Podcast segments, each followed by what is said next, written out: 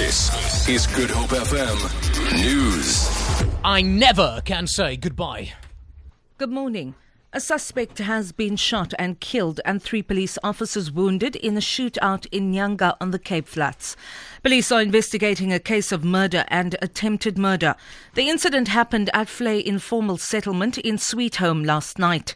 Western Cape Police spokesperson Noloyiso Rwexana says they cannot confirm details of the incident at this stage. She says the investigations are continuing.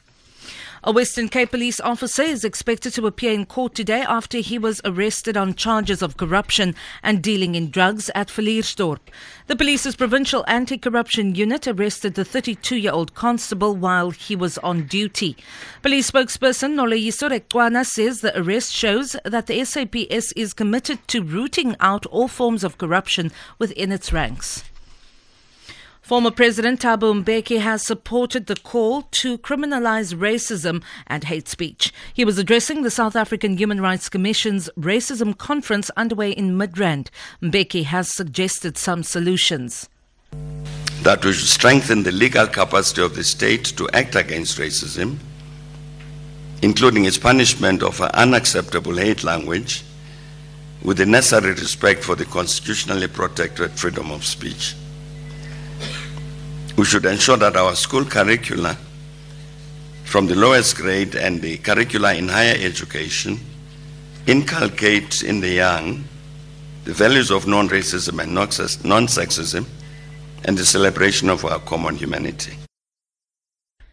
Vandals have thrashed the home of jailed Abatembu King Buyelekaya Dalindyebo at Bumbane Great Palace place rather outside Mthatha in the Eastern Cape. They broke into the unguarded house, smashing windows, ripping the ceiling, and leaving an electric stove on. The king is serving 12 years at the East London Correction Centre for defeating the ends of justice, arson, and kidnapping. Divisions over who should take over whilst the monarch is in prison has divided the royal family, with some supporting Prince Azenathi, while others support the king's brother Mankunku. Family spokesperson Ndleka Dalindyebo Dlamini says they'll lay a charge. They also broke the windows, they destroyed everything, especially the cylinder.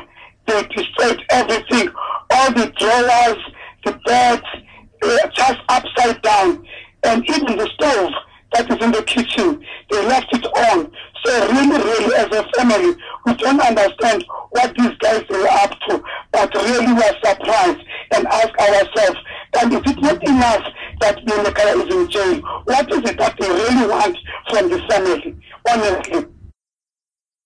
The number of Zimbabweans requiring food aid has risen to 4 million as the nation grapples with the worst drought in more than two decades. Last month, Zimbabwe appealed for $1.6 billion in aid to help pay for grain and other food. Public Service, Labour and Social Welfare Minister Prisca Mupfumira says government stocks of maize are enough to last three months. The government has issued licenses to private millers to import grain, while organizations such as the United United Nations World Food Programme are feeding 1 million people. For Good Hope FM News, I'm Vanya Kluter-Collins.